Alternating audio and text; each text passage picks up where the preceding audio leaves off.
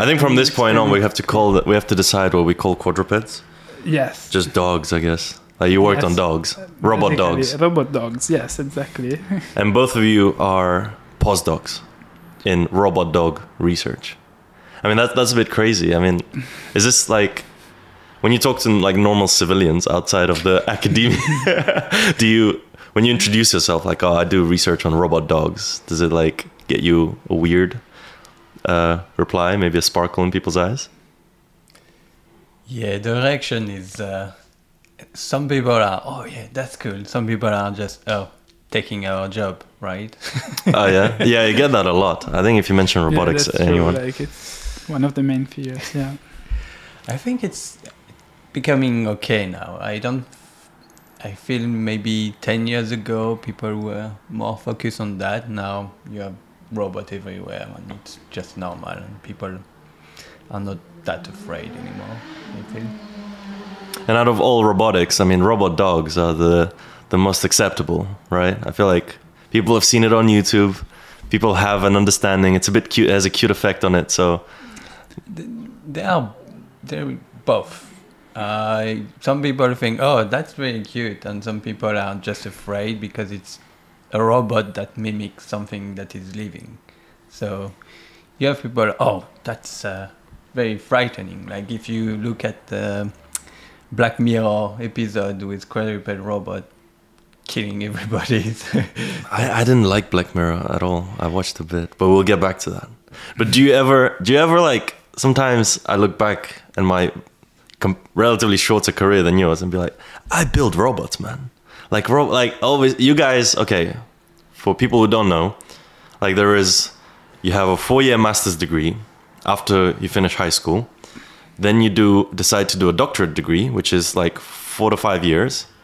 In some places it's less, like in the UK you can do a 3 year. In China, I think it's like five plus years. In America, it's also very long. Yeah, it can be up to seven years. I Up to let's the- say in the US. Five to seven years of hardcore, you know, bleeding edge research. And after that, in between the doctorate degree and being a professor in robotics, there is the postdoc. And that's what you guys are. Like you are postdocs. Closest thing to a professor in robot dogs. That is not a professor in robot dogs. Uh, like, do you do you Yeah, ever look back and like say, no way, like I'm I'm, I'm different. Well, it is quite crazy, yeah. If you think about it in that way, like like after you said it, like you know, like it, it is cool, but like you know, when wh- when you're working on it, I feel like at least in my case, I was surrounded by people that were doing the same job, so it became normal after a while. Like I don't know. To me now, it sounds doesn't sound like I'm doing anything crazy. What about you, Mathieu? Yeah. It's just uh, when you go on the path. It's so when you do a PhD, you still have a salary. So it's like first job, and then postdoc is a bit better job. Uh, but yeah, it's uh, doesn't feel like you are doing just studying uh, for ten years. It's just you are working on on robotics. It's just a different kind that you have in industry. It's more like research, but still still a job. You get a salary. You do play with robots, so it's really nice. Did you feel like you were pushed in the direction to work with robot dogs specifically instead of maybe a humanoid or maybe a board like a robot arm? Did you feel like a connection with the? Did you feel like it was cooler? That's why you chose it, or was it just a chance? I think in, in my case it was mostly chance. Like what I was really interested in was the idea of kind of like giving life to objects, like taking a piece of metal and like making it move. That was all I cared about. And and then there were other factors that weren't necessarily related to humanoids or quadrupeds, but more about like the the institution where you want to do your PhD. So like I chose that, and the uh, I chose I decided that I wanted to um, to make my PhD at the Italian Institute of Technology, and in that lab, in that institute, there were two options: either the quadruped or the the humanoid. So I applied for both, but I did prefer the um, the quadruped because that specific quadruped was hydraulic, and because I came from a mechanical engineering background, I was more interested in that compared to electric robots. So it just happened, but I, I wouldn't say I, I had a particular connection to quadrupeds. Now I do because I've been working on it for like seven years, but like in the beginning, it was just a chance. And you, Mathieu? So for me, uh, I started to work in a research lab at the end of my master. Uh, so the lab was actually just next to my school, my engineering school, and I did the, the internship, like the last part of the master, the internship there. And yeah, like when you look, it was humanoid robot, not quadruped robot actually. And yeah, that's like I I feel it's the top of like when you talk about robot and you think about like what would be the most advanced robot, humanoid and quadruped. I think it's it's right what you have in mind. Uh, so yeah, that was a very good experience. I went there, did my internship, then uh, engineer, then PhD, stayed there almost five years. And then when you work on humanoid, it's all the locomotion. It's the same principle. It's legged robotics. So humanoid or quadruped robot, it's very similar. Uh, and yeah, I just applied to Oxford, and it was actually I was actually very lucky because the project was managed. It was I was hired on a European project, and it was run by my uh, PhD supervisor. So, like the topic of the project was right in my what I did during my PhD. So it was like when they published the the hiring uh, thing, the description of the job was exactly my profile. So it wasn't really that difficult for me to get the job, like just perfect fit. Um, so yeah, a lot of luck. Do you do you feel like Romeo as well, where there was some sort of magic behind it, like putting life into these? Do you do, do you guys maybe having spent almost decade in top echelon of dog robots and dog, um, human robot research, um, that maybe the magic wears off. Um, but did you have that in the beginning where you were like, this is this is almost a living thing that I'm building. Like it walks, it trips, you know, when it uh, when it falls, it, there it's so naturalistic looking. Like, did you have that magic as well? Yeah, I think so. Like, I, I remember even when I was like the, just a child, I was already amazed by robots. Like, I remember watching on the TV like the French uh, robotic cup, and I was wow, that's so amazing. And yeah, when you start working on on a humanoid robot and you see it move, like everybody is amazed by that. I guess after some time you just see more the machine than a living thing. But yeah, when you try to step back and look at what you are working on, you are oh yeah, that's that's awesome.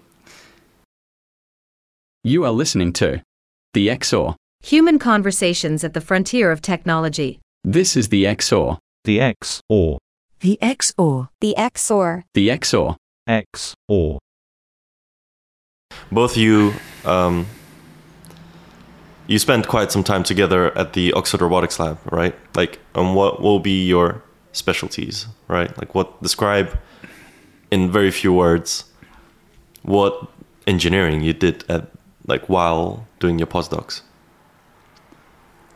Uh, maybe I can start. Yeah, well, start. I mean, basically, I would say my my skill is the the capability of like turning the um, the, the, the, the, the desired action that you want the robot to, to achieve into commands for the motor. So it's basically about designing the software on the robot that will transform like the desired motion of the robot in a given direction into a, a current or a torque command to the motor and that often you know includes also uh, considering cameras that you know the, that can let's say show what's the environment about the robot so um, yeah i would Was it I like would would, you say it was more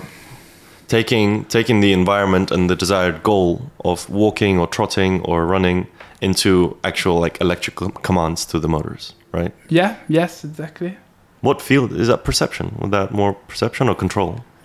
well i would call it perception when you include what we call exteroceptive sensors like cameras and lidars because that's what gives the robot the yeah the ability to perceive the world around him. Otherwise when you just use like um, the onboard sensors on the robot that's that's called control as far as i know. Yeah, control or planning, motion planning yeah which uh, part you are working on. What's your specialty? Same, same uh, control on the robot. Uh, so maybe to go a bit more on the detail of the work. It's mainly uh, trying to study the physics, and then from that, uh, trying to build algorithm to make the robot work, and then code that. Uh, just mainly C++, put that on the robot and try to make it work. Um, so yeah, it's a lot. We have we are using a lot of optimization algorithm um, just to to simplify uh, things. To so instead of trying to define exactly the solution, you will just define a problem uh, where the solution will be the robot walking, and then you let the machine just solve the the problem. So, like just a simple example, if I want the hand to grab the the cap, uh, I can design an algorithm where my objective is to minimize the distance between the hand and the cap, and then I let just the machine compute all the the parameters and try to come up with the solution uh, itself. yeah i guess the goal is to make sure you don't have to we say hard code the motion but you actually come up with something general that um, can work in multiple solutions in multiple cases even if the cap is not exactly here but it's like five centimeters mo- um, to the right then you want the, the robot to be able to adapt to that sort of um, let's say un- unexpected event.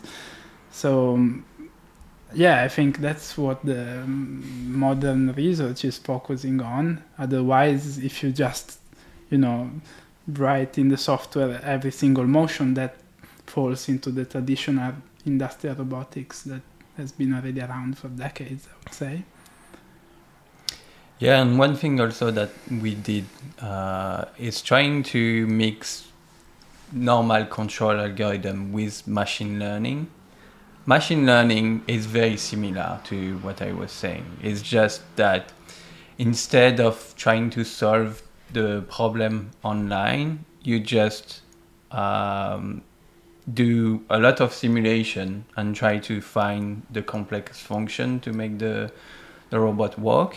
Uh, but it's still based on, on optimization. You will still try to minimize something. It can be like if you do reinforcement learning, your task is to maybe work at one meter per second, something like this, and it will try to change all the parameters in the neural network to try to minimize uh, this error and try to make the robot go at the velocity you ask.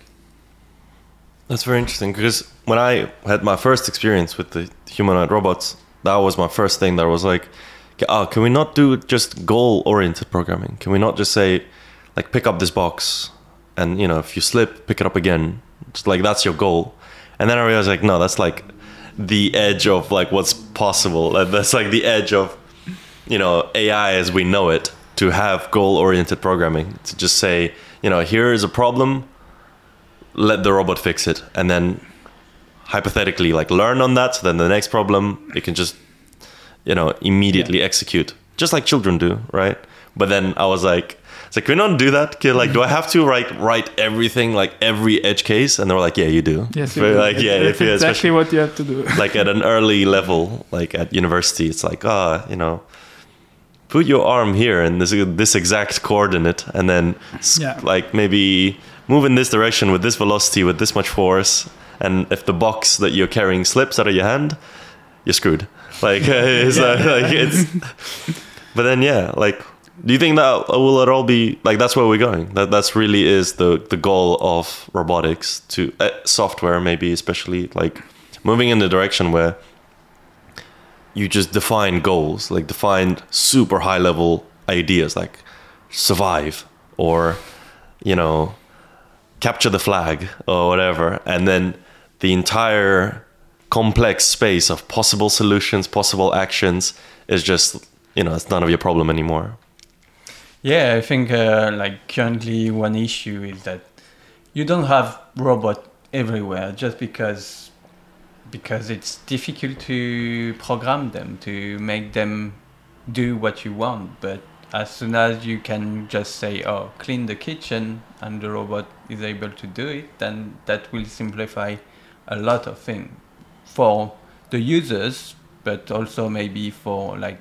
industries. Like currently if you have to say oh the robot need to go here then here then here it's a lot of work. While if you can just say oh screw all the screws there then simplify a lot and you can reduce the, the time to set up a factory or something like this do you think that's at all possible like how, how far are we from that like or have you seen something remotely close to that where it's Uh, yeah, I think there there is a paper from Google uh, where they just give. I think it's just a voice uh, thing. Like you, someone say, "Oh, I dropped my can of uh, soda," and the robot then need to go take a sponge to clean and then bring another can to the person. And yeah, they.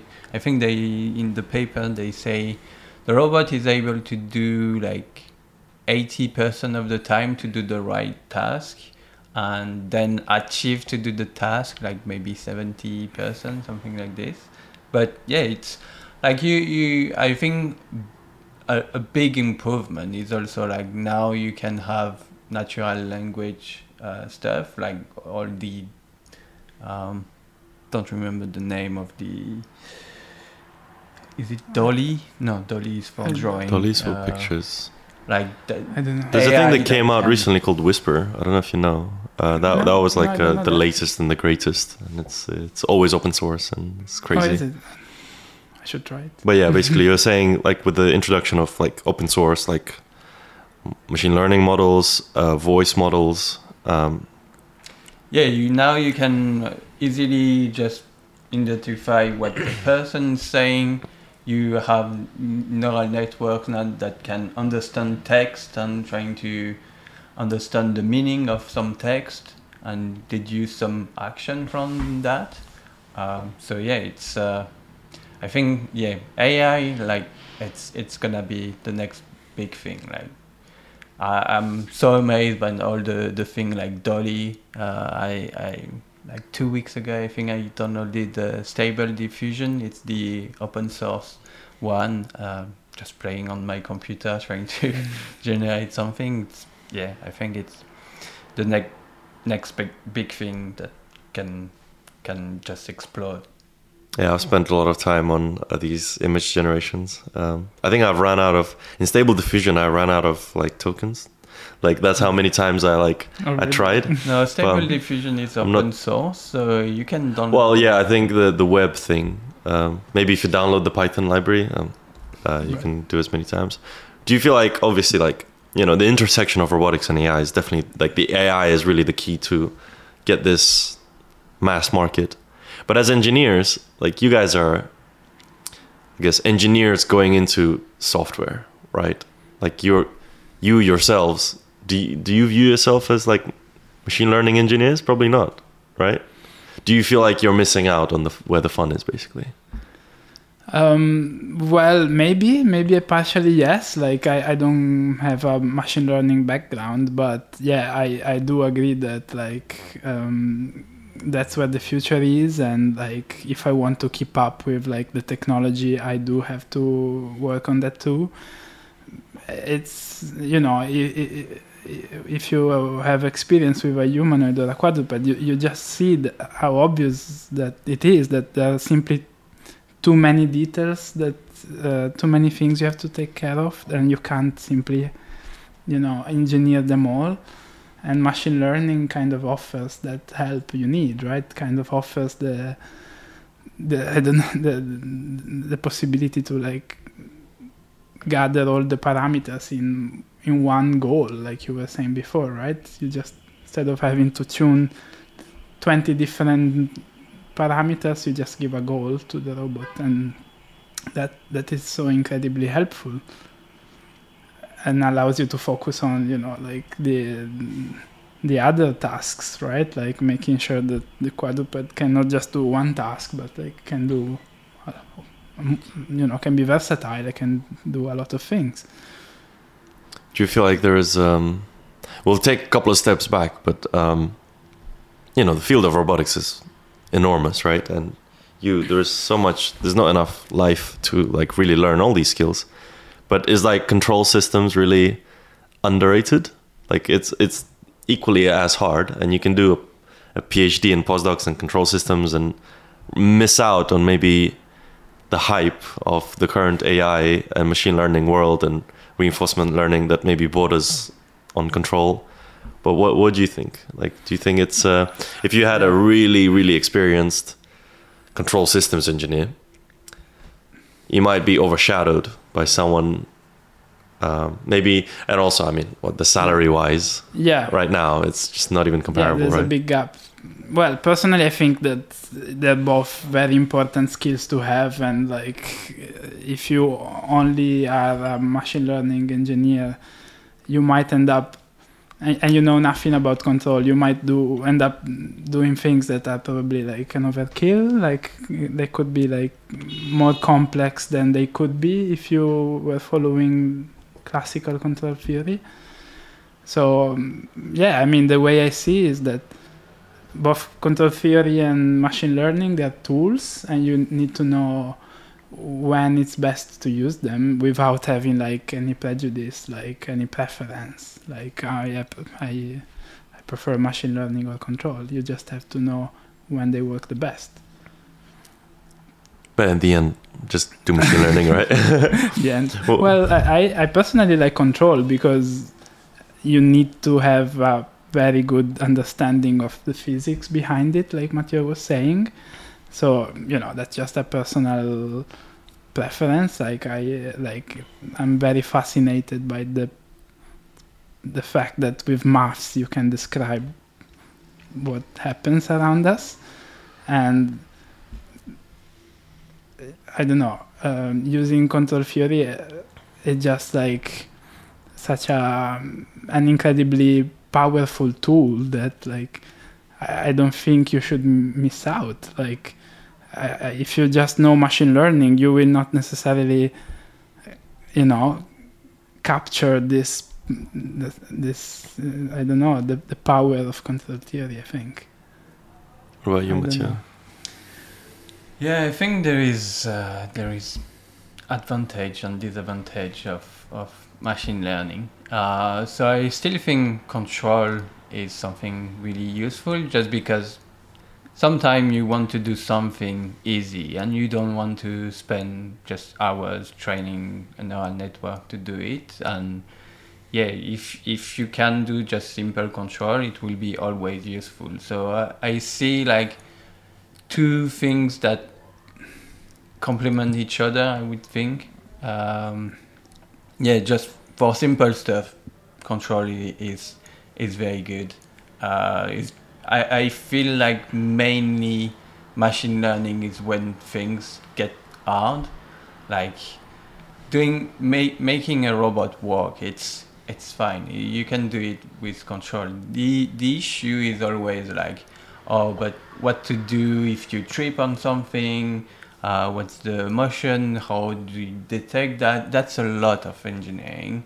And if you do some machine learning, you can just have example in simulation of that. You train for few hours, maybe few days, and then you have the robot that just move the leg to avoid the collision or do a reaction to to react to the collision, and that's much easier than just trying to program yourself. Oh, when you trip at this time, maybe change the foot position. Yeah, we've definitely seen a lot of that. haven't we? yeah. Hmm. So yeah, I think we still need both, just because also like machine learning, you are never sure exactly what the robot can do, and sometimes maybe for safety, you want to be sure that like if you ask the robot to not move, it won't move at all. Uh, and if you just have some control part, you can really uh, design as you want, really control uh, the part you want to have, really enforce control on them. Uh, These are good answers. I feel like I'm neither. I feel like I'm not. I'm not. I would say I wouldn't. I have a, a like external observer opinion on this. Yeah, Like I'm not yeah. like uh, feel involved in yeah in either like yeah. you know advanced control or machine learning. So um I don't know. It's interesting to see people's. Um, like I think definitely there's an, like an old school versus new school. yeah, it's uh, a attitude. controversial topic. Yeah. always opinions. Well, this is why that. you know this this why X-OR exists. You know, we, we have to Yeah, discuss yeah, controversial yeah, we topics. like controversial topics. Yeah, How would you say? Okay, let's say um, there's a young young starstruck engineer, and he he is um, you know he has a lot like the open field uh, of he hasn't yet made the choices. Like, what would you say? They would just say, okay, you know, learn your basics, learn control for a couple of years, and then you know once you've cut your teeth in control, like go into something else. Like, I think from let's say the, our the control systems lead would say actually software is really important because he he re- is really adamant that a lot of it, a lot of the problems are really a software design problem, and then on top of that there is you know this this science behind it. But in Right. robotic, so what would you think? Let's say let's let's hear your opinion on just like what what would you maybe do differently or like an advice for a young roboticist st- starting out. What's the journey for him? What would you say? Mm, it's a difficult question. I would say if you really want to work on robots, maybe starting with control or yeah, can, could be a bit better. Just because when you do purely machine learning, you have a lot of um, a lot of um, different field, uh, but it's not necessarily robotics because like when you do like protein folding or uh, natural language or image generation, all all those things are uh, machine learning, but it's not related to robotics. So I guess it depends on your interest. I am more interested to AI machine learning or you want really to work on a robot? I think if you want to really focus on robots, you can still do some reinforcement learning, do some machine learning, but you will probably need to know control quite well to be able to do anything. Hmm. It's, I mean, yeah, like now oh, when you mention it that way as well, when I don't know many other applications of control systems engineering other than like motor control. So like if you if you do machine learning and then sometime decide that, you know, there are so many other opportunities that you want to go into um, audio synthesis or whatever you can with machine learning but with Yeah. control you're really limiting your choices aren't you what do you, what do you think I guess Well, the pre- I, are you would have to answer the previous question of where do you think the people should start? Well, I agree with what Mathieu said. I mean, it's a question software versus hardware. Like, if you purely want to focus on software, then I think that's where machine learning achieves its best. So you could probably um, focus on machine learning from the very beginning of your studies and don't worry about control. But if your goal is actually like making real real life objects move in you know in our everyday life then yes then uh, machine learning is still important but becomes like as important as other subjects like control and mechanical engineering hmm. I feel like a good software background is always important. So probably I feel like you know starting with a bachelor in computer science, it's probably a safe choice. And then in your master, you can decide when you have you know clearer ideas. You can decide whether you want to know more about control or just go straight into machine learning. So probably if I were to go back, that's what I would do. Can't go wrong with a computer computer science degree, right? Like software, learn software if anything. Math, math and computer science, Yeah. and then and then you'll decide. And then if you're going into more math, it'll be control systems, and if you go more into computer science, it'll be machine learning. That's like obviously the hyper generalized and uh, Yeah. incorrect, but uh, yeah.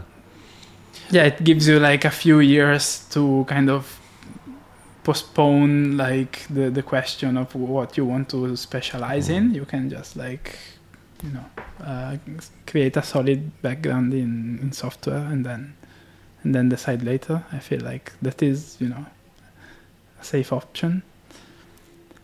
Um yeah i don't remember what I, what else you It was just um, yeah. um, well, the question was, um, I think the the general um, notion is that what, what's the optimum for, for best results? Like, what what do you really have to learn? Yeah, you have such a limited time to um, get good at something in robotics, so you have to choose wisely. And the the question is always, well, depends on what you like. But a lot of Yeah. people don't know. Like a lot of people don't even know what they don't know. So uh, they end end up by chance falling into a certain field, and then they get good at it. And then you know over time, they work in teams that um, complement their um, uh, skills. But it doesn't have to be like that. It doesn't. Like maybe in hindsight, some people will not regret their choices, but be like, "Oh, if only like that decision changed my like entire career," or like, yeah. Um, you know, some people, um, let's say, well, my professor told me to do analog electronics, and you know, that proved to be a wrong choice. In uh, you know surely it was a maybe in early two thousands analog.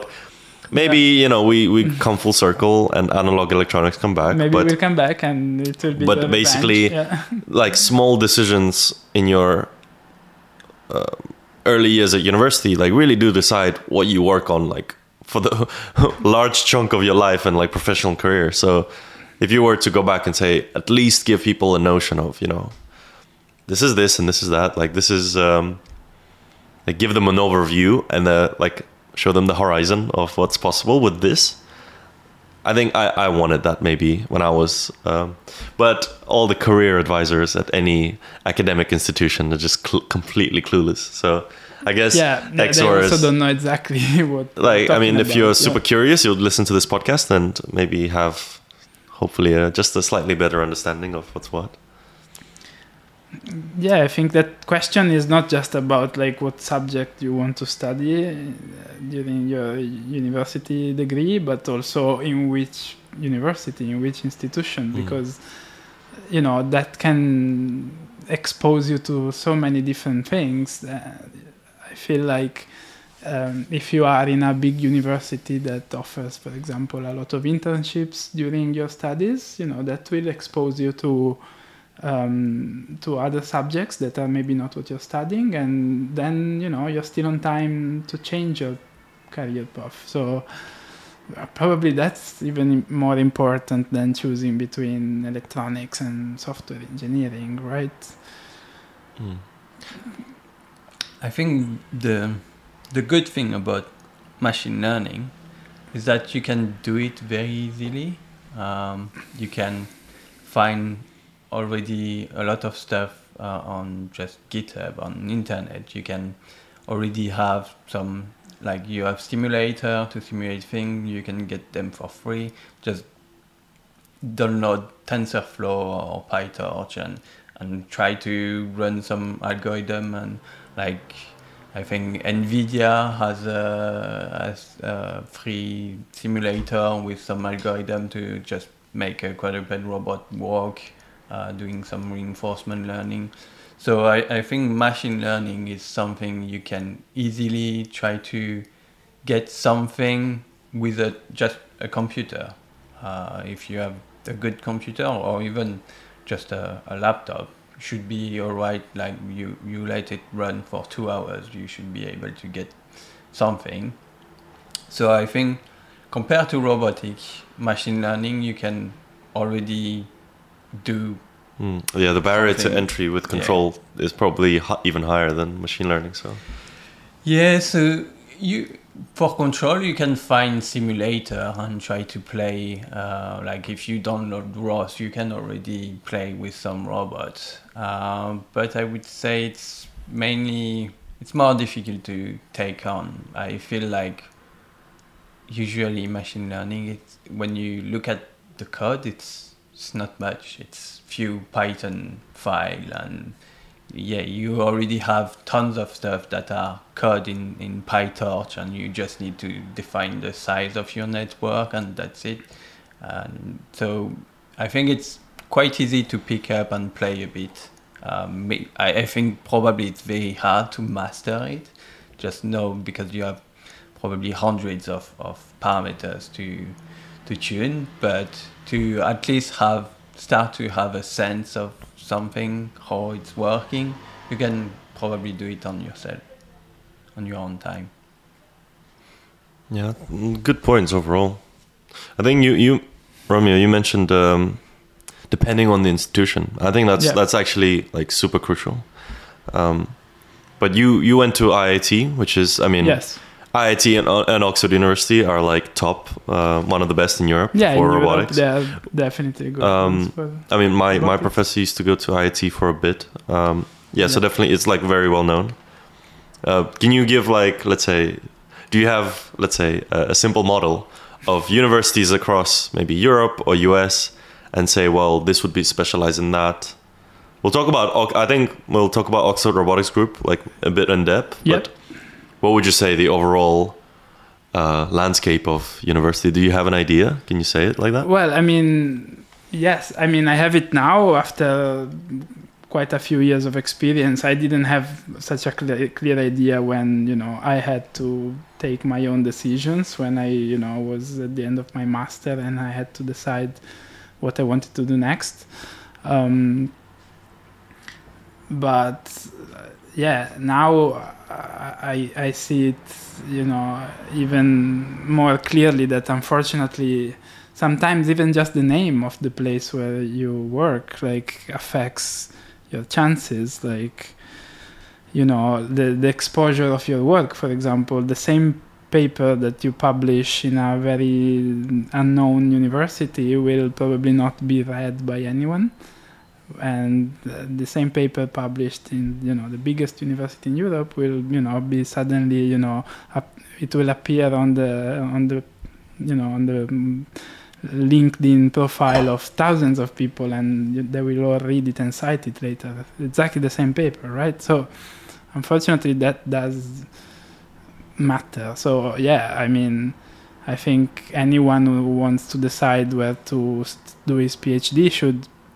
really like um, you know first of all decide which subjects you want to study work on and then find the professors that work on that topic and possibly go and talk to the you know the the best of them those who work in the best universities um, it's kind of sad but i Hmm. think it's true that it helps What was your Yeah. experience like at Oxford Robotics, like group?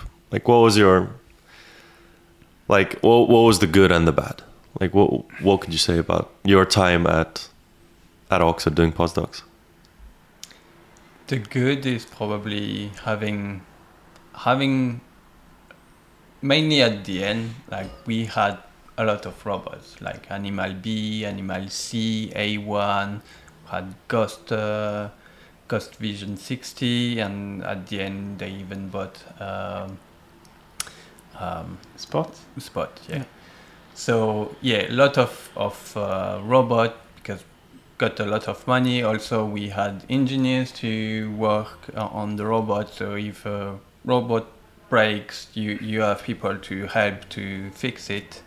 Uh, so that was really nice. Also, like a lot of partnership with some other universities. So you you can bring the robot somewhere. Try uh, like we went to the fire college uh, so it's where the firemen train to extinguish some fire and we just had the robot doing some tests there walking around just a fake uh, factory and something like this so yeah i think that's that's the kind of thing that is really good because oxford is a good university so you can get a lot of money and then that allow you to properly do your research. In Toulouse, it was much more difficult. It was like one humanoid robot. Uh, it was a Japanese one, so if something breaks, sometimes we had to wait like four months for someone from Japan to come to fix the robot. So we were very careful. Um, a friend of, of I was quite pissed uh, during his PhD because he couldn't do his his research because it was a bit too risky. Could break a motor or something like this, and when you break the robot, that means you have like three other PhD students that can't do their test for their own research. So uh, having a lot of robots in Oxford was really nice. You're less afraid to break it. Uh, I shouldn't tell that. yeah yeah no that's true i mean you always have to you know take all the precautions make sure you're not gonna break any robot but you know Hmm. Yeah, I guess the, Things happen, definitely yeah. having also, I mean, a lot of funding to get the hardware in the first place, but also the the team infrastructure that lets you really get on with your work. That that like there are people dedicated to you know fixing issues at those places, the- right? I think there needs to be a culture of trying to push for things that are new and uh, for a culture to accept some risks, right? Hmm. So so yeah, uh, like you said, you need to you know have people around you that encourage you to try, and other people who will fix help you fix the robot if it breaks. So um, um, robotics, it's not something you can do on your own. It's, it's just like a, such a complicated. Would you say bigger teams, um, like bigger labs, tend to be lead to better um, commu- Like if it's a community of roboticists in a lab, you you achieve more, right? If it's a group that you know works as a team, yes, yes, I think you know that's obviously not always the case. You can always have like a lot of people that don't work as a team, and um, you know. But in general, yes, I agree with that. That you know having a lot of people helps. It helps also to get traction because if you are in a group that publish, if you are just a group of four researchers or something like this, and you publish one paper a year, you're never get, gonna get traction. If you have 25 person and you publish, I don't know, 30 paper a year, then people will, oh, I remember the name of uh, this university. They are doing a lot of stuff. So help you to get more traction and more citation probably on your paper. Hmm. and it's also the um, you know the brainstorm that it generates, right? Like having ma- many people, it means like you know talking a lot and like challenging the, the other people's ideas. So um, it's just more stimulating, right? I think.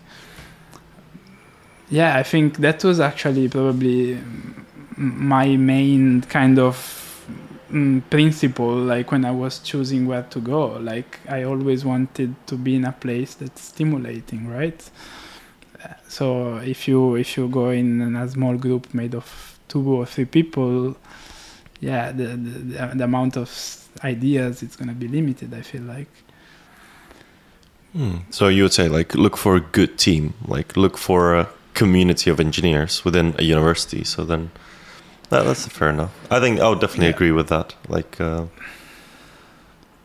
one man armies don't really work in that. Um, it's impossible, right?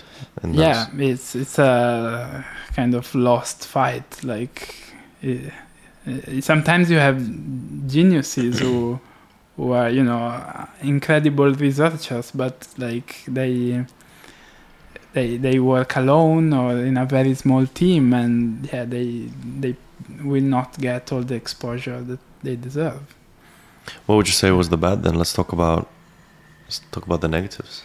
This is your time to really talk. You know, your say your say your piece. take it all out I, I think the I'll bleep worst everything out. thing in uh, in Oxford is because it's a good university and they hire the best one and they take the best student. When you get in, they expect you to work like crazy because they say, okay, we hire you because you're good, but you kind of need to work then for to kind of deserve your position. So you have a lot of pressure to publish, to work a lot. I, it's it's not. I'm not just talking about our team. I'm, I think it's something quite general in the whole university because they want to be the best and they there is a lot of competition. Then you have a lot of pressure to to keep publishing and trying to. So yeah, you can spend night in, the lab, weekends in the lab. People That's won't be shocked. right? Like, I mean, is that really a negative? That's really understandable. I mean, if you are at a top institution, they they're gonna squeeze the energy out of you. But is that? Would you say that's that a really strong negative like that? It can be, depend on the behavior of the researcher, but some researcher can be really tough hmm. and limit, not not normal. Like can be a bit crazy. Oh, Yeah, so Um, maybe maybe to rephrase that, it's like you're um, by being pushed so hard, the eventual outcome is actually less um, of what you could have achieved because you're just exhausted. Is that would that be true? No. No. Probably no, but But how is that a negative then? Like you're just Because, tired all the uh, time. It's uh, still a job. You don't have to spend your whole life uh, in, at your job. You, you can have other activity. All right, outside. Mathieu is just lazy. What about you? no, well, I agree with Mathieu. I mean, I, I think that working hard is is fair enough. I think when you're you know starting your career, that's what you have to do. So you will end up working on weekends. I mean, that's acceptable. I think you don't want to do it for all your career, but at the beginning, I think it's fine as long as you know it doesn't affect your mental health. So that's obviously the, the boundary, right? Maybe a, a byproduct of that, I would say that I found in Oxford is that people don't tend to work as a team as much as I, I would have liked because, like Matteo said, like they um, literally the best from all over the world. They're so ambitious and they don't want to run into the risk of having their ideas stolen, for example, from someone else, right? So instead of having a nice, you know, collaboration culture where one person helps someone else on one paper and then the other person you know helps back often the work is very individualistic i would say Mm. So yeah, it's something yeah. that, that was previ- mentioned in the previous podcast as well. Um, that you know some of the worst times you can have in the lab is when, um,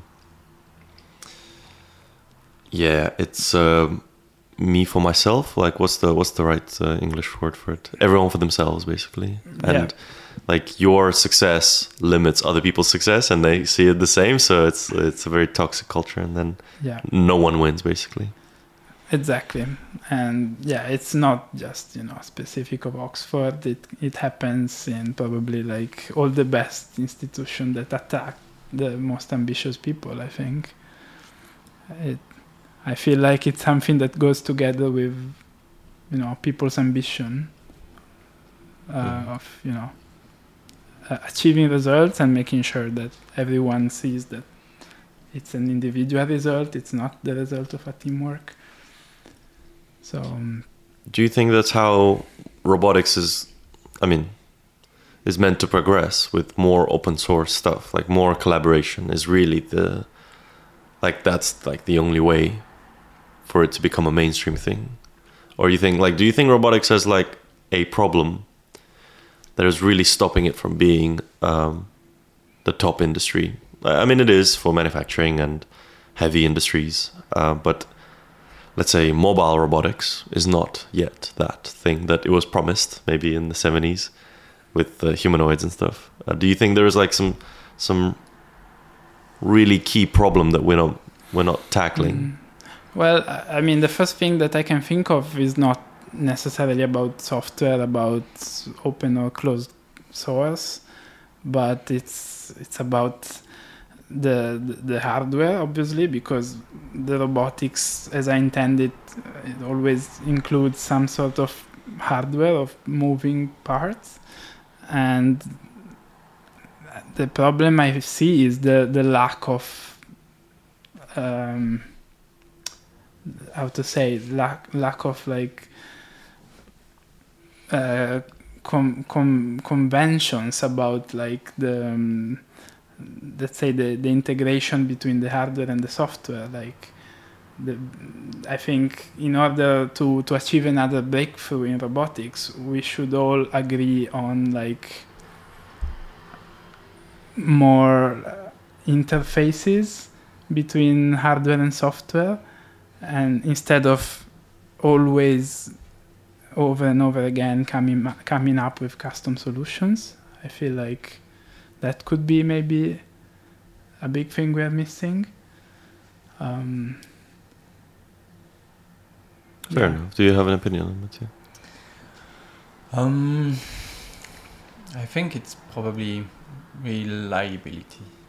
Um, like a robot can, a moving robot can wear quite easily compared to something like just a washing machine that is not moving. Like your car, even your car, you need to go quite often to somewhere to fix some part. Um, so I think there is maybe an issue there where a robot is quite expensive and you will have to fix it quite often. So for normal people, it's it's maybe a bit too much. Um, but you you still see robot many places now. Like it's maybe not the kind of robot like humanoid robot, uh, but like you have vacuum cleaner and things like this that start to populate the underground or your home, thing like this, and those machines are already quite quite nice. Like they can map your whole whole uh, flat and do the cleaning. And even now, like you have uh, the vacuum cleaner and the the wet uh, cleaner at the same time. I think I agree. That's like an underrated, uh, underrated um, point. That, um, as we said before, to to do a lot of research and to try things, you need to try things. A lot of time, when you try things, you'll break the actual robot, and it's so expensive that it's not going to be allowed.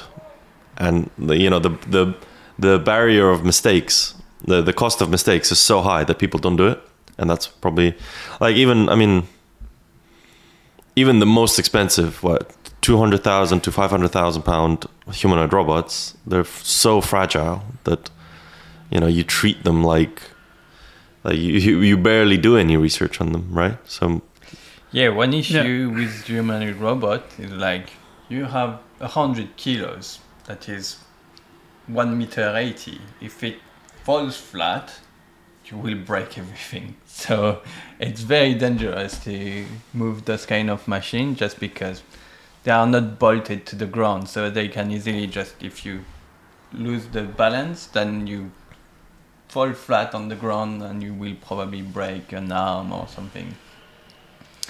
So yeah, you need to to have a proper control before you can imagine having that somewhere. Hmm.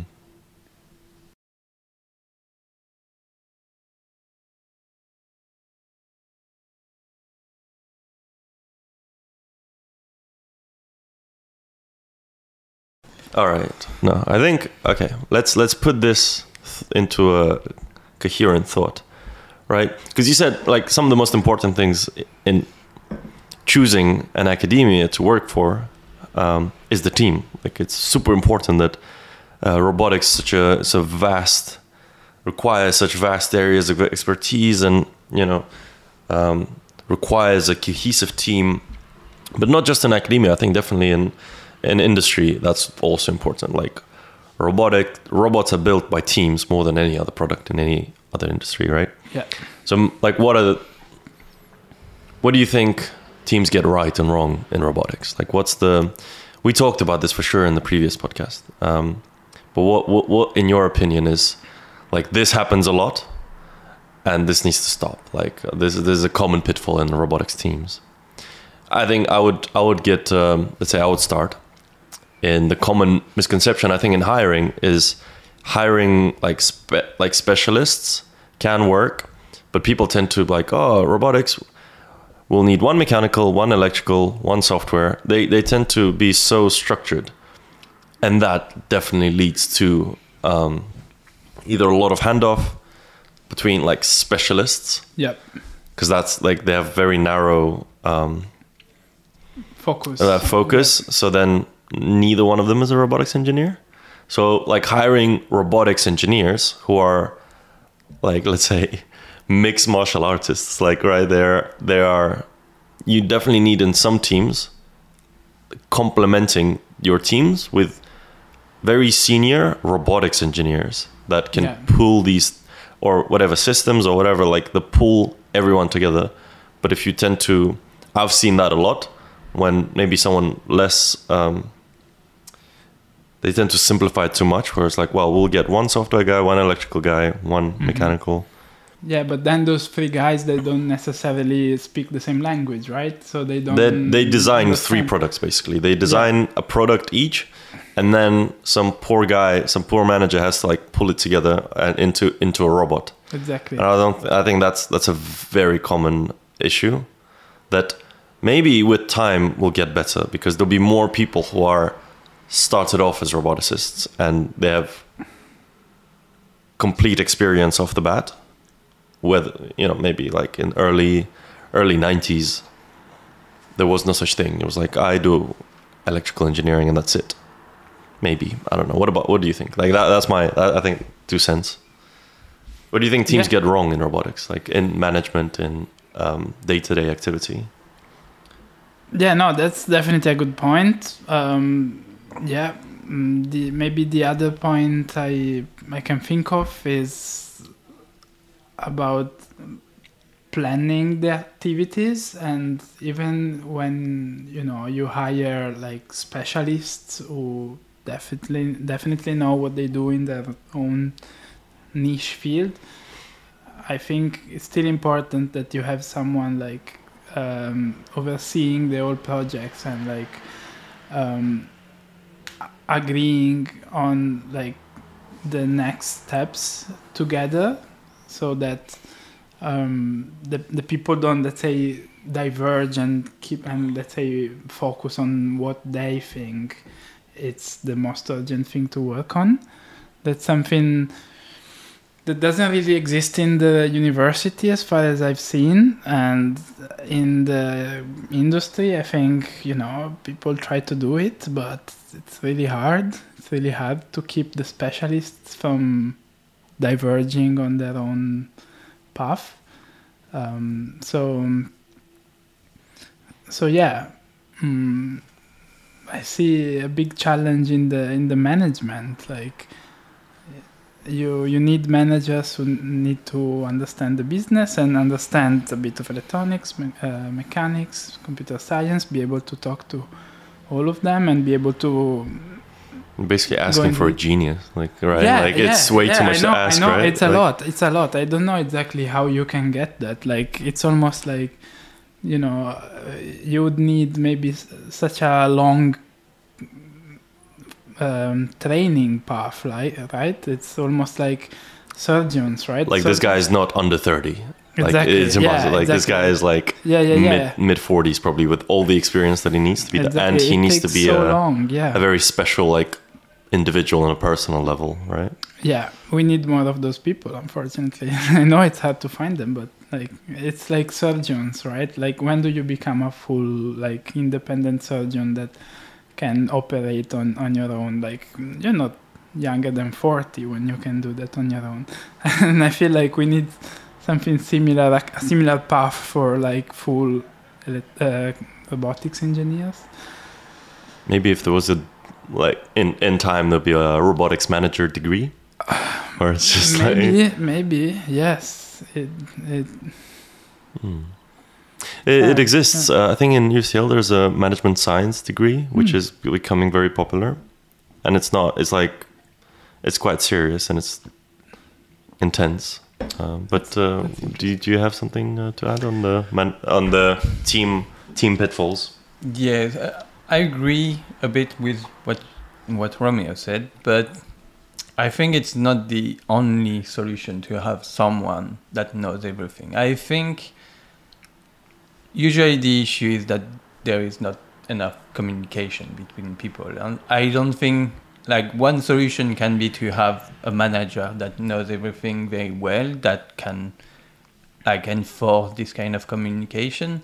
But i think it's it's more like you you don't need someone that knows everything. You can just trying to enforce more reliability uh, the the the communication between people. Like when when someone mechanic designs something it shouldn't shouldn't be like oh he design and then start to build and thing like this. It should go through the whole team to know like okay there is this mechanical design. What kind of electronic we need for that? What kind of control we need to for that?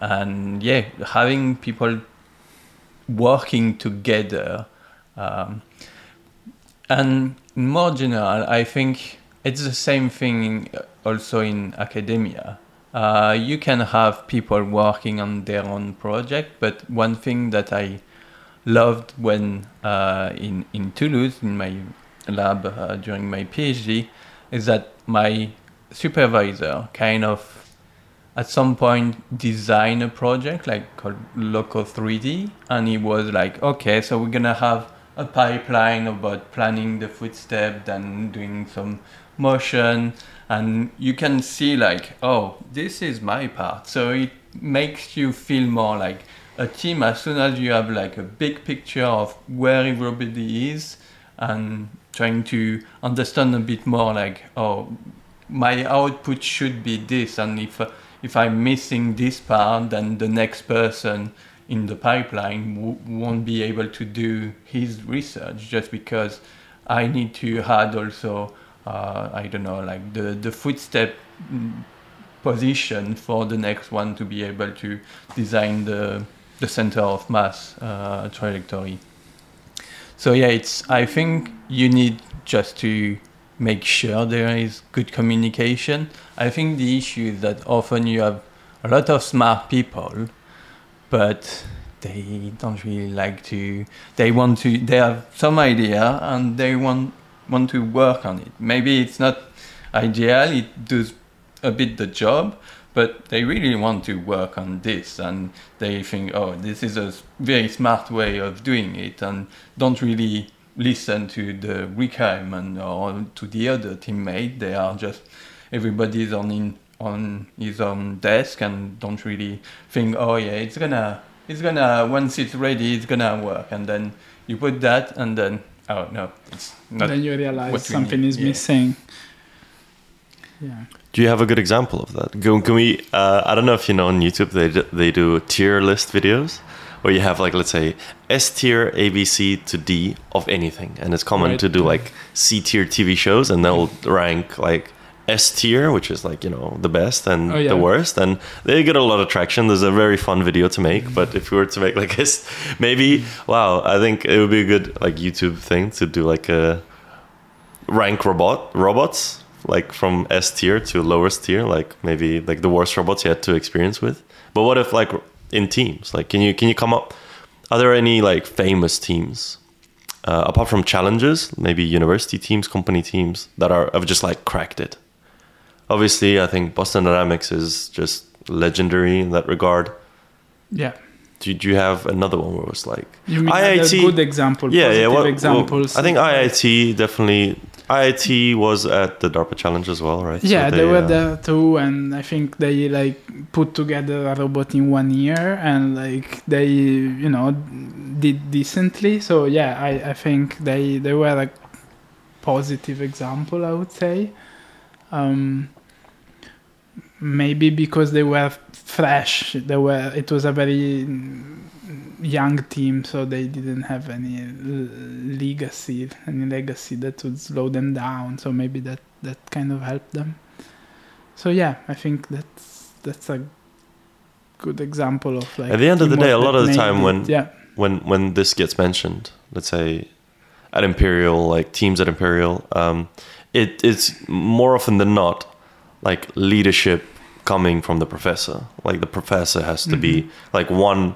The it starts from one man or Mm-hmm. Yeah. person yeah. that uh, He's really the one that sets the culture, the, the Yeah. communication. Yes, and without that one person, it just doesn't start, doesn't kick off. And maybe throughout time, there are like these like special, special individuals who have created an atmosphere of just Yeah, yeah. I mean, the the professor or the the manager sets the culture of the whole team, right? And then he also, you know, is the one who hires people, so he's the one who, you know, has to also pay attention to the um,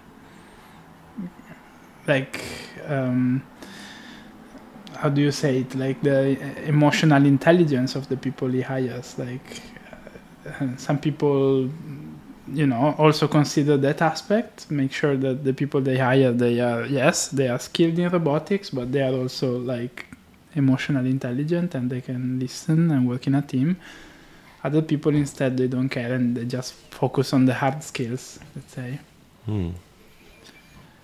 I don't have any example of good company just because I don't know enough uh, in companies. But I think like working following the agile thing is is agile force you to have communication like every day or like to design new tasks together and that helps bringing everybody on the same table and discussing and exchanging more ideas. And yeah I, I think agile is, is something you really need to do when you are doing robotics research in research I, I yeah i think like the the professor has a big role because people doing a phd they are just new newcomers like they didn't had any job yet. So they don't really know about management stuff. But if just the professor start to enforce some some uh, um, um, collaboration between people that become the culture in the lab.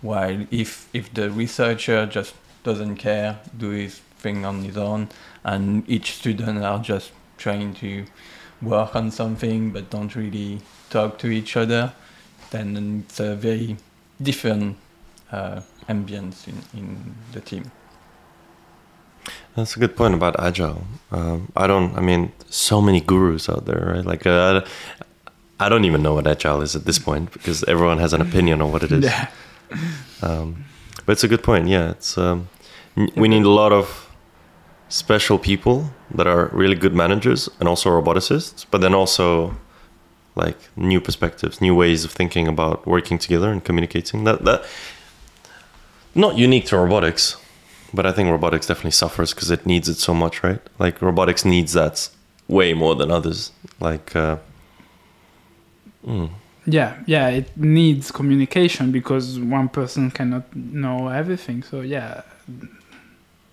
agile is a way to enforce that communication. It's almost a skill that you know people should maybe that they should teach at the university that we should all be be aware of like I, I didn't learn about agile until when i moved to the industry so i never heard about that in my academic career but i think it would have been useful to you know if i had implemented it before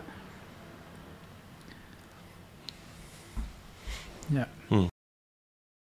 You are listening to The X-OR. Human conversations at the frontier of technology. This is The X-OR.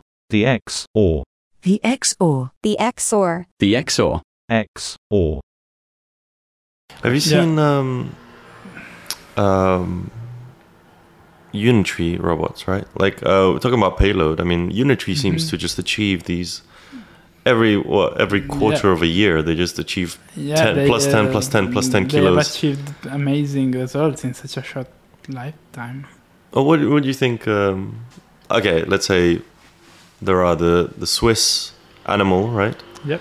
There are the American spot. Um, then there is what are what else is Yeah, there? And there is the Unitree. Chinese.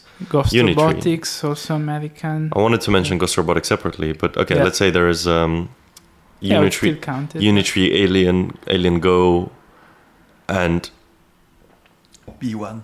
That's the tough one. what was the latest? I don't know what the la- B1. B1 is the latest. And I mean, what it was crazy payloads. How do you think they achieved that? Apart from okay, let's say we we do understand that you know great management is required for great robotics teams to make great robots. But how do you think they do it? Like, what do you think is the secret sauce? Well, I, I don't know exactly where the funding comes from, but I think it's quite a big budget they have. So I, I assume that must have helped. That I, I otherwise I wouldn't explain myself how they they developed such good robots that quickly. Like they must have had massive teams of people Mm. working twenty four seven. I think we also tend to underestimate the Chinese. Uh, I think they are very smart people there. And the fact that now everything is built in China, for sure people there have deep knowledge about doing things.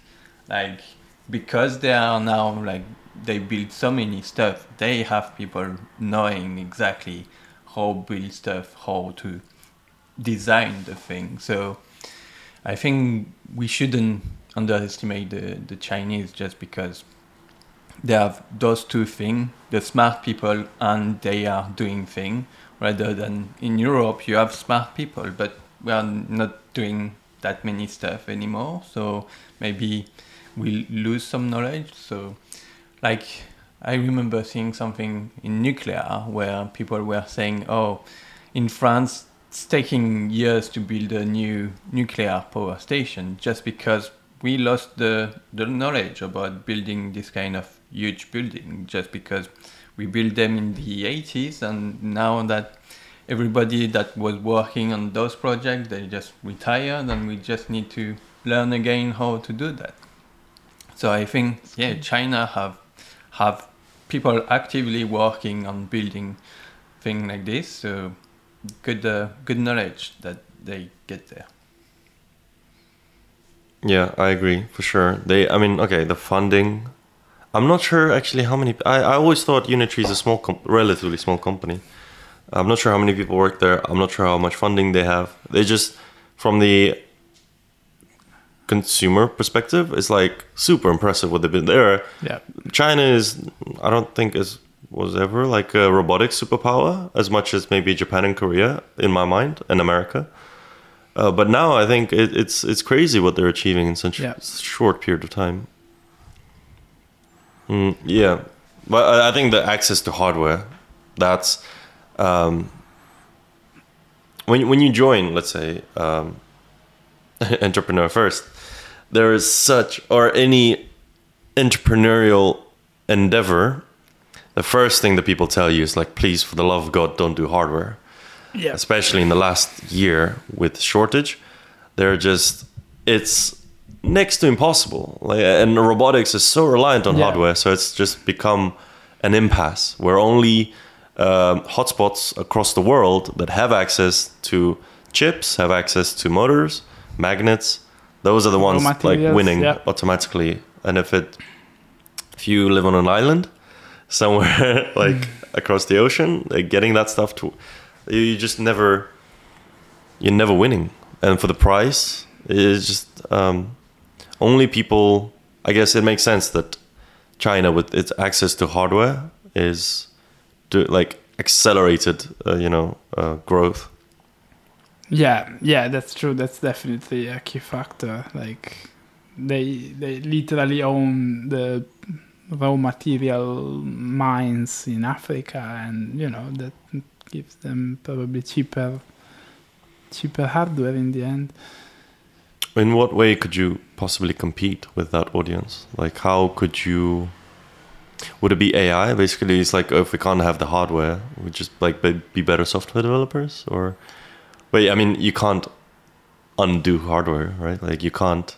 Maybe you could be maybe more control and machine learning heavy, and like have cheap sensors, but like a lot of compute that makes you baseline what they're achieving but it just what do you think how do you think you could compete with someone who has just like so much access to resources and funding like how could you I don't think we are trying to compete on that. We are just like Western countries now trying to switch to even more servicing thing. We we are not a factory anymore. We are doing services. So we're gonna keep building stuff in China and we're gonna put our software on on their robot.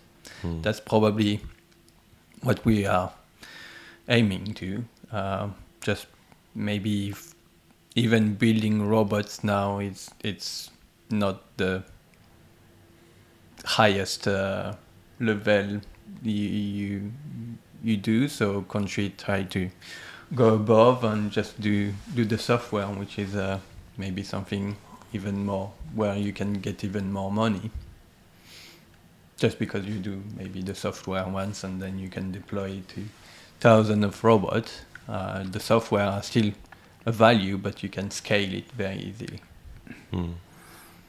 Well, I don't think it's really like sustainable. Like the idea of like just you know taking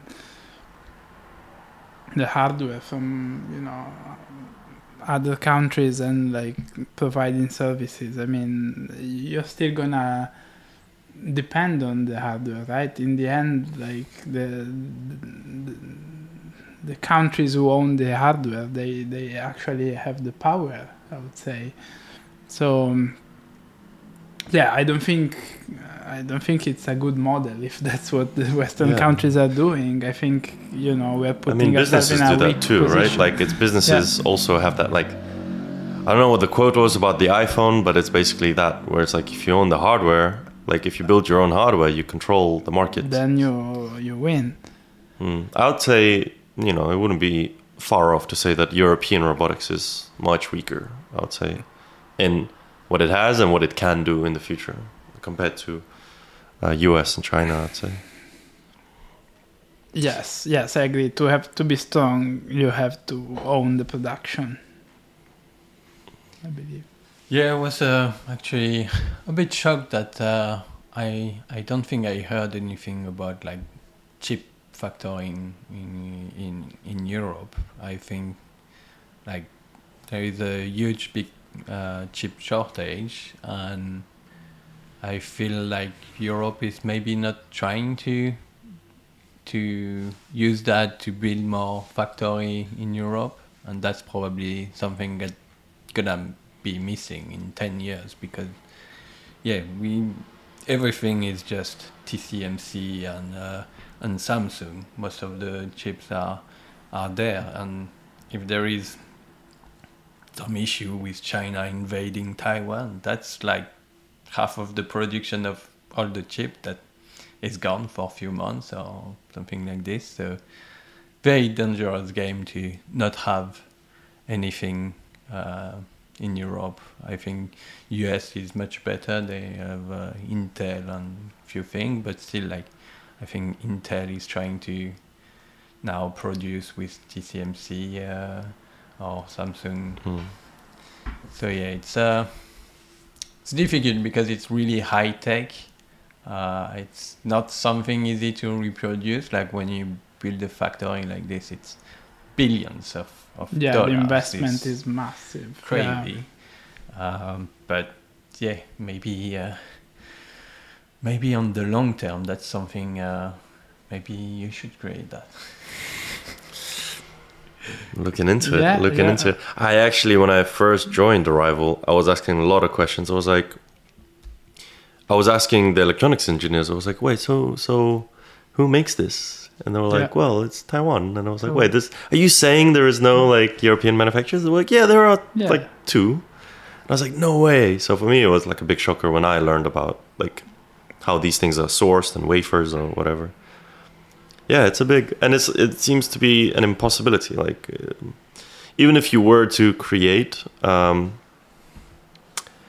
some sort of production, let's say like something very from technology of the early 90s let's say like some like 14 nanometer chips no one would want them because it's so like people are so used to the high end Yeah. like if you're not producing you know intel xeon level chips so like 4 nanometers that you know the the technology behind Yeah. that is crazy i mean they use yeah, the the competition. They is so capture- high, yeah.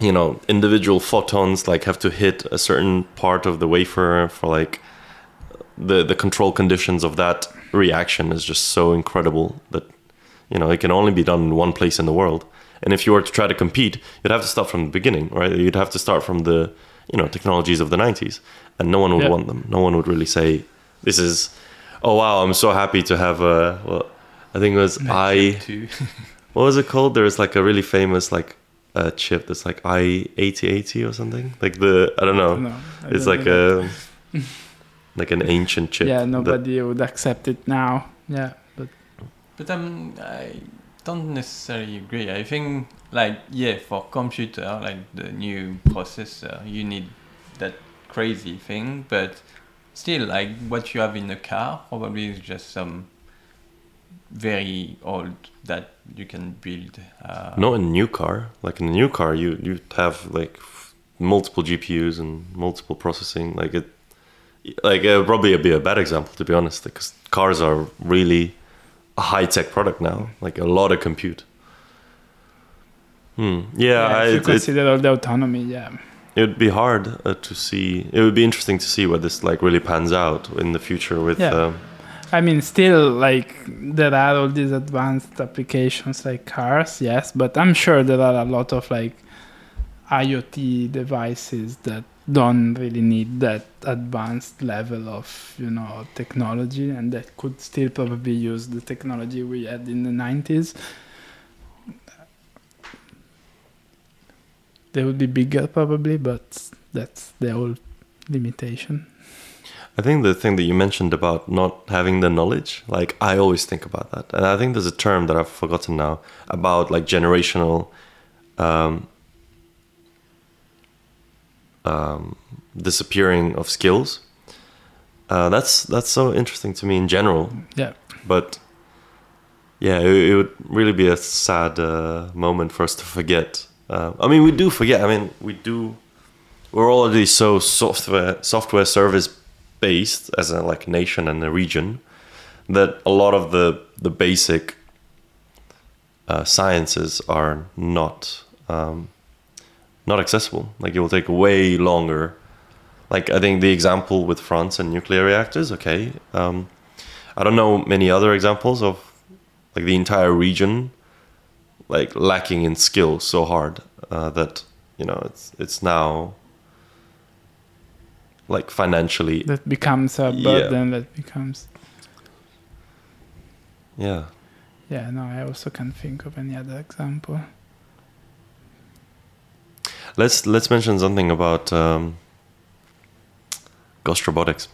Uh, having mentioned uh, a lot of you know your Swiss-based, uh, American-based companies building dog robots, uh, what do you think about the whole Ghost Robotics uh, drama? I feel like the the robotics community being so young, we only have very few events happening in general. But if you were That's true. like I don't know if you I mean if you're in, into politics or even gaming now, there's so much stuff going on. But in robotics, like there is actually we have drama in robotics too. yeah, all right? sometimes we do. Yeah. Um, Yeah. I and didn't hear about that. well, the Ghost Robotics, just the big. You know about Ghost Robotics? Yeah. Well, I think let's let's flesh it out. Basically, it's a spin-off of Penn State University. yeah, Japan, I think. Uh, UPenn. Um,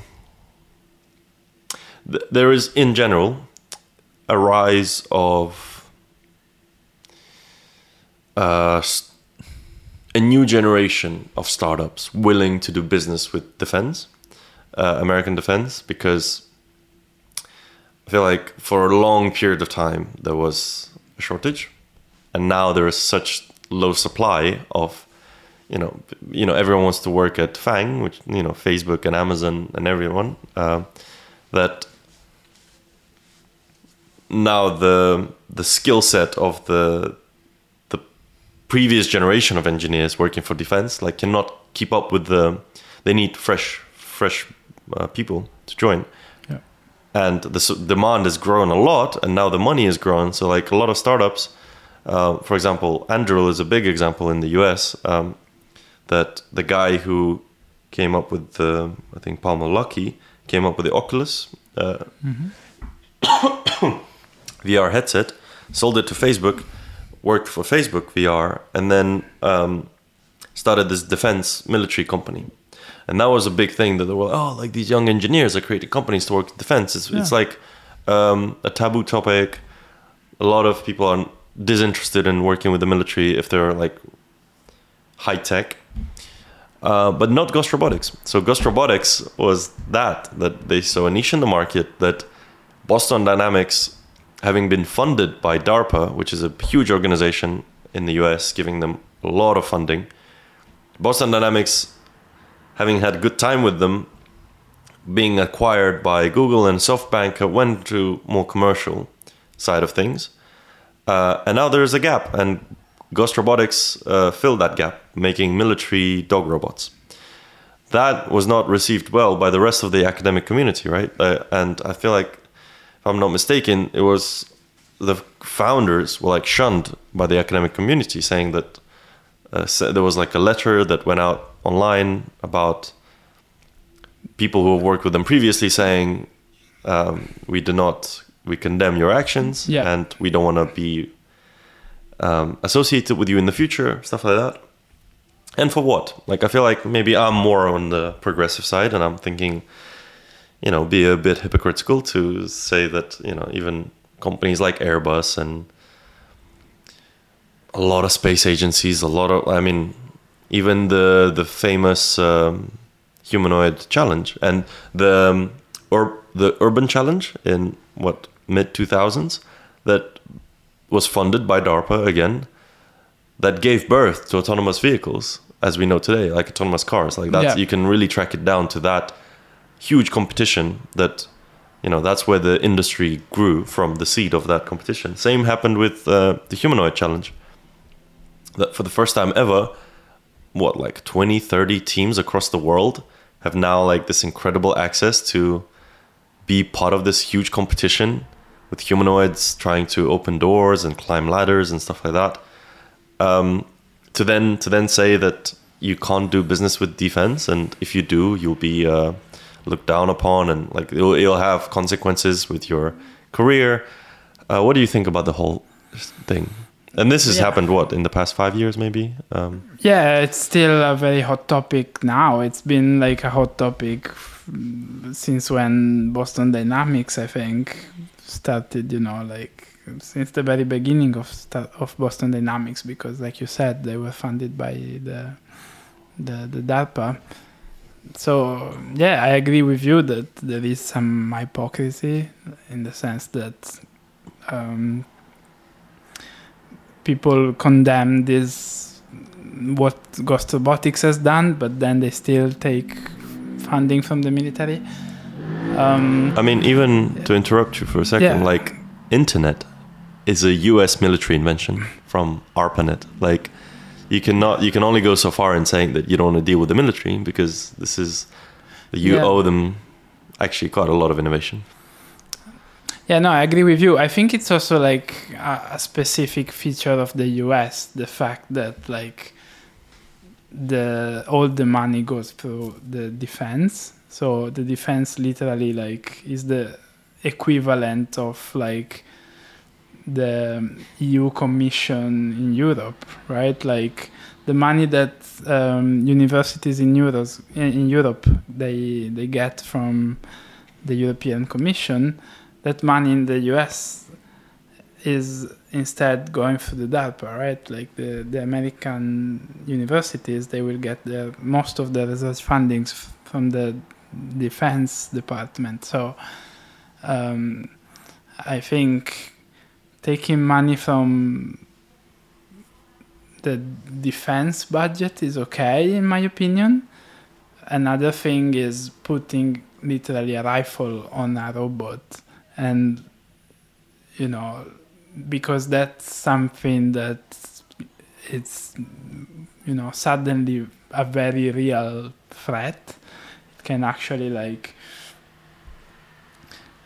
you know trigger uh, real fear into people. So i would distinguish right like between like accepting funding from military organizations if they're still you know applicable to broader applications uh, and instead literally working on weapons i would maybe So do you could this say like there, you can definitely draw a line. Like there's a clear distinction. yeah i would between- try to draw a line yes i wouldn't be so strict and completely rejecting any military funding but i'll try to be more specific about it Yeah, Yeah, I always have a mixed feeling about uh, military. Uh, I know that in robotics and many like when you do research, people are very afraid of. Uh, a lot of people will refuse just completely to work with any military. I'm more uh, more flexible because I I see benefit of having robots in the military, like a quadruped robot, I think it's probably one of the best tool to diffuse a mine somewhere. So if I'm working on a robot that can diffuse mine and save life, I have no issue working for the military. Putting a rifle on a robot, it's a, it's a bit of a stretch. I, I think it's not really efficient. The robot will probably fall if it starts to shoot, just because the recoil is too much, and it it's like you, you can kill the robot with one shot. It's not a strong robot, like a, a bullet can go through the robot and just break everything. I, I remember that now that you mention it, it wasn't just the. For me, it was the the paper that got published, like a a joined uh, email that went around about the professor.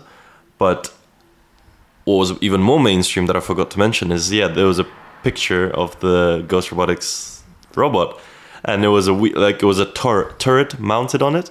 And that was like very mainstream. I think a lot of people saw it. and Yeah, then that was probably, like, the big- struck fear in a lot of people, and it was like it was like a tank with legs, basically. Um, that maybe I mean people were saying it's like it's too much. Like that, that that's exactly where you draw the line. Yeah, I don't know why people would do that. I mean, I, I, I see like people that also did similar thing with the Spot robot. Like it was not allowed by Boston Dynamic. Like when you purchase one, you have to sign something that you won't put any weapon on it. And of course, some people did or put some paintball on it. Uh, Really, I didn't know that the, you had to sign.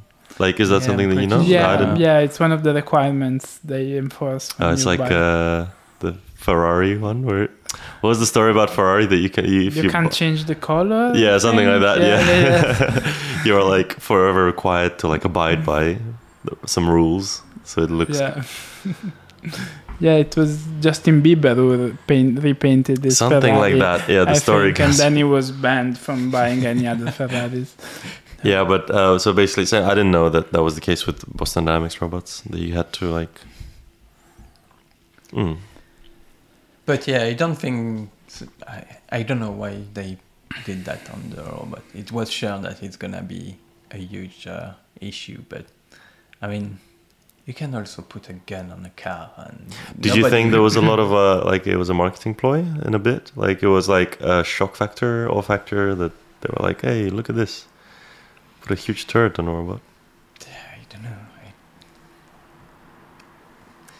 The thing is, that I I really think it's not an efficient way to do something. Like, See, maybe Mathieu, you- Mathieu has better ideas. You've got better weapons. it's just you you can take a wheel robot and put a gun on it, and you you are much more stable, and you can have like you can already see like machine guns, like heavy machine guns on four wheels, and they Yeah, but the robot has some uh, what's the term? Uh, not animatronic features, but um, it looks alive, as we said before. So Yeah. right, like now, now it's a different. Okay, same. A humanoid robot is again piece of metal with motors, right? But people see it as a human. So now, if you put a, a guns in the hands of a humanoid robot, that would completely break the internet. I feel like at that point. It has been done. That's I think there's some videos of those. There's a famous Russian video. I don't know if you've Yeah. seen it. Yeah. The, what is it? The the Boss Town Dynamics is not that. No, No. no, no. no, I think it was Robot an- Igor. I think that's what it's called, and it Robot- just oh yeah, yeah, yeah. I seen it. Yeah, yeah, yeah. That is that was cool. yeah, that's pretty. Yeah, I you have like to say it was cool, but scary. yeah. Yeah, the the garage door slides open, and you just see a humanoid robot like dual wielding some Desert Eagles or whatever. it's like fire, and it just like does some rounds. Yeah, it, it's a bit. But also, I mean, I agree. Also, I mean, you could go into. I said we'll talk about um, Black Mirror, right? Like, I mean, Yep. it's not even it, it's not hard to say, see that this is not, probably not the most efficient way like if you really put your like creative thoughts together you'd say well you know you put it on the drone probably be even more like harder to catch more maneuverable. What do you think of that like just in general? Because robotics is comes in different shapes right? You can even do like okay we, we you worked with quadrupeds so i brought up the ghost robotics example but i mean you can go You're asking us like what's the most efficient? Weapon? no, no, Like, probably not. it was yeah we could make that also an s tier like a tier list of just most efficient Yeah. robot applications of like uh, end of humanity but um, yeah uh, maybe it wasn't a question directly it was just bringing another example that the it appeared on the one of the episodes of black mirror right? It was Yeah. like these drones yeah, that that attach was like killer drones Really, uh, like they like fly into you and they i don't know like make your brain pop. Do you, how much I of think- that do you consume in general? Like how much uh do you watch black mirror yourself? I, I didn't like watched it at all. episode, but uh, not all of them, just because I, it's too depressing. do you think there's a lot of fear mongering and like the overall mainstream representation of robots like terminator black mirror um iRobot. Um yeah all of those movies are to do with you know total apocalypse total i mean very few very few ro- i think chappie like there's so few robot movies that are like t- maybe uh WALL-E and big He- hero I oh yeah, I can't remember. big hero called. Um, yeah those Yeah, are like the- cute Those are the only few positive examples, Yeah, let's yeah. say, of robots in the in the cinema industry. Yeah.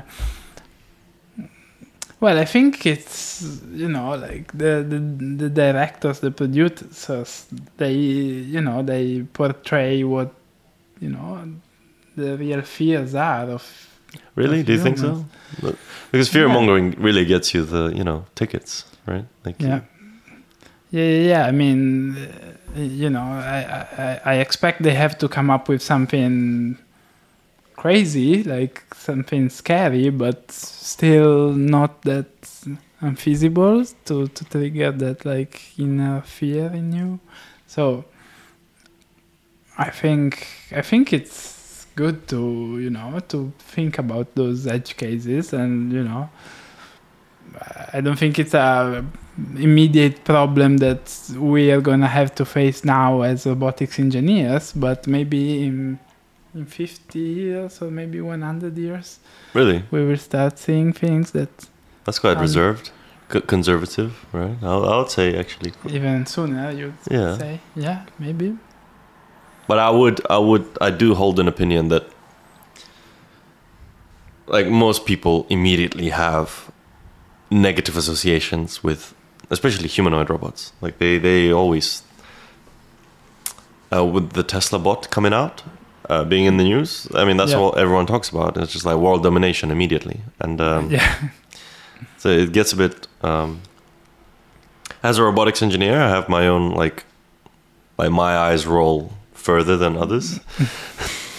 yeah But you know, why does it have to be that way? I think it's a bit it's a bit annoying also because there's so much potential and there's some like if I have so much like love towards this area and then it always gets uh, you know shit on by the mainstream media and you're like, come on, like can we not have like a can I show you like the, the good examples or yeah it's like knives right? Like like they uh, i i guess they were invented to kill animals like in the prehistoric period. So yeah they were born as weapons but like they they can also be used in good ways and i see robots in the same way like uh, it's up to you know the lawmakers to make sure we only use them in a good way but yeah anything pretty much has like a good and a bad application I think probably people are afraid of humanoid robot because probably there is a link. Oh, if if this machine is like a human, it's as smart as a human or smarter than a human, and probably like it's it's the fear of not being the top of the the pyramid of uh, the living thing on Earth that maybe is trigger a bit and yeah, feeling like you are not in control of everything anymore. Hmm. I think okay. I haven't. That's a good take. I think that's ex- that's probably exactly why that, you know, like a wheeled box with a rifle attached to it will not. You'll be like, oh, I'm smarter Ah, than it. I'm, st- I'm still the apex predator. but when you see like a humanoid, you're like, uh oh, like okay, this is dangerous now immediately.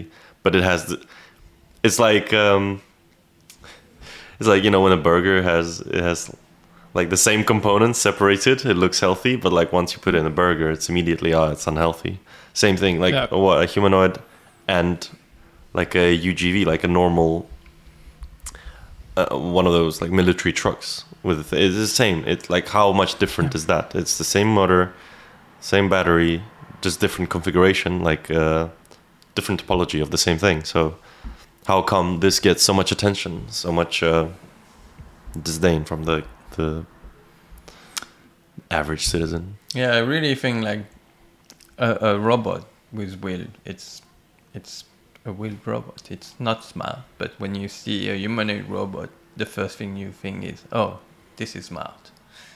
yeah yeah i didn't i didn't think of that it's a good way to put it yeah so basically it's because then you're like okay then what can i do more than he can, than he can right like you, probably we always want to yeah like you said like feel on top of the whole you know maybe there's some like subconscious algorithm that as soon as you see something you're like "Ah, i could probably beat it like i could probably take yeah, it yeah, yeah, exactly. I can probably- probably take it on. I'm smarter than that. Yeah. you know when you walk down the street and you're just like sizing people up it's like "Nah, I, could, I, could, I could probably beat this guy up and then and then when you see um, maybe with the robots there's some subconscious thing it's like ah yeah this is still this is still i can still kick it or something yeah, yeah, yeah, yeah. yeah maybe that's why it, it you know triggers like extra things like no this this one this one's definitely gonna kill me I didn't think of that. What if there is another uncanny valley? Like maybe we could be the pioneers of that, right? The the the fear valley, and it's basically a function of how much you think you can, like, how easily you think you can take it on, and the humanoid robots probably fall within the like, um, like some dip where it's like. Immediately, your brain responds Yeah, like, you're like, "Nope, "No, like I no. get this, this, This this doesn't scare me at all. Yeah. if like uh it was humanoid robot but like had mm, short legs or something your your brain would be like yeah yeah i could i Yeah, could it's, uh, uh, can beat iCub. Yeah, iCub, because yeah. iCub is just a child robot, right? So it's not so scary.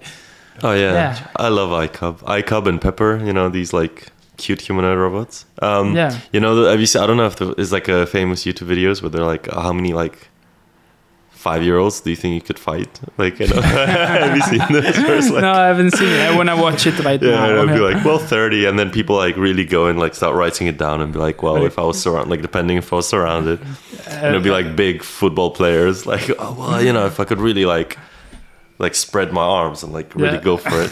But like, what? Has anyone actually tried that? Like, Uh, well, they do it. Uh, the the videos I like to watch is when they put like a professional football player against like a team like of Oh. 30 oh yeah, yeah, Like- that I've seen. Yeah, 10 year olds and they just like completely dominate um well, i mean they probably yeah the children but not not fighting probably not fighting um but we, we should do that with robots like how many Yeah. icubs do you think you could take on uh, yeah. I think. I mean, personally, for me, it's probably like about the manipulation skills. Like, if I were to see like a humanoid robot who, you know, can walk around like the city like I do, and then I could see that it can also like grab and manipulate things as well as I do.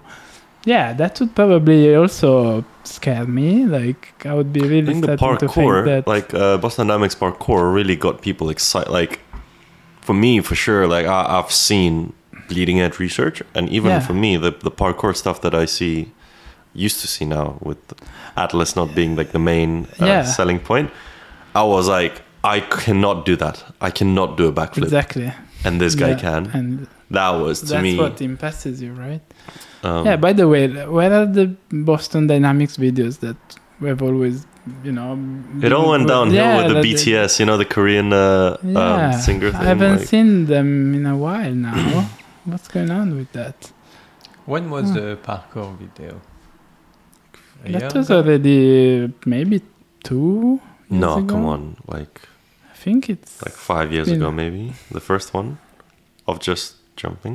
The one jumping i on think the big no boxes. the, you mean? the one where like it jumps and then it does a 360 like on the spot and then does a backflip? I think yeah i don't know when that was. We can find out. But a couple of yeah, years ago. yeah, that's probably a couple of years ago. but that was fascinating. That's I, just uh, so fascinating.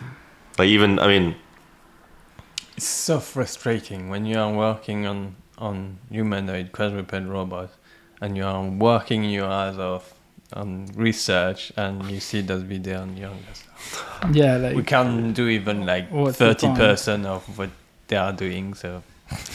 Yeah wasn't uh andre saying that um i mean what he spent like what, phd in japan uh maybe what early t- mid 2000s um working on humanoid robots and it was you know five years of your life spent making this thing walk and he is like a very successful published author Yeah, right yeah, uh, um, successful. what was the paper title um, Um, walking without thinking about it without thinking about it. yeah, Andre Heard. Please uh, Yeah, cite yeah, cite yeah. Andre Heard, Best title ever. Doctor Heard. Uh, yeah. Um, and he was saying, you know, most of his research was just um, uh, thwarted by um, when when the robot stands on one legs during a swing phase. It like it's so heavy that the leg bends, like the actual mechanical structure bends. So Right. it is like non-linearity just from that. Yeah.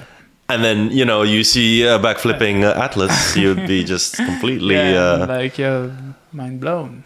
you know, it's a, Yeah. Yeah, that you know. what has happened recently i mean boston dynamics has shifted towards they realized ble- bleeding money for the past 30 years. So they're making more down to earth industrial automation solutions uh, for less less exciting stuff maybe.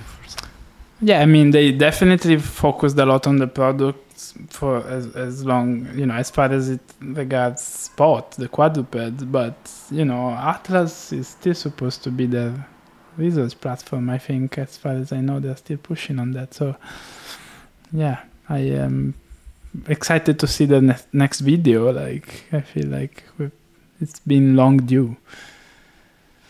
I think they've been working on an electric atlas, as far as I heard. That's what they they're doing. Oh yeah, that would be absolutely insane, right? Hmm. Um, yeah, probably one one current issue with Atlas is because it's hydraulic, so you won't be able to sell it easily just because you need much more maintenance than something electric. So probably if they are making an electric Atlas is to try to sell it somewhere. From my understanding, Yeah. it being hydraulic, um, is it not pneumatic at this point? Is it not gas powered? No, I think it's oil. It's really high pressures. But there, that's yeah. what gave it like the high power to Yeah. do backflips, right? Maybe Yeah. Would see a milder version of the electric one, but you don't know. Really excited for the Tesla bot as well. You know, what, what is that going to look like? Looks very slick and, but I mean, obviously with the track record of uh, Tesla projects, it's not. Yeah, we shouldn't, be, you know, be too excited. I already seen something saying, "Oh, the actual prototype won't look at all like the, the picture." Oh, just no, because but- you look at the picture and just like they took a human and they think they can make a robot exactly the same, but no, it probably will have bulky motors everywhere and Probably. Um, there's a quote about um, h- high enough, advanced enough technology is indistinguishable from magic. Um, and I mean, for sure, like we've seen, we were so blessed in our lifetime to see some of those things. I was explaining to someone um, that um did not have an engineering background, all the advances that DeepMind has made, like, and I had a good memory of like the timeline, and I was like back back to back explaining the timeline of like DeepMind's only 10 years old. Like it's what 2011 maybe. They yeah. then they got bought like 2 years into it by Apple.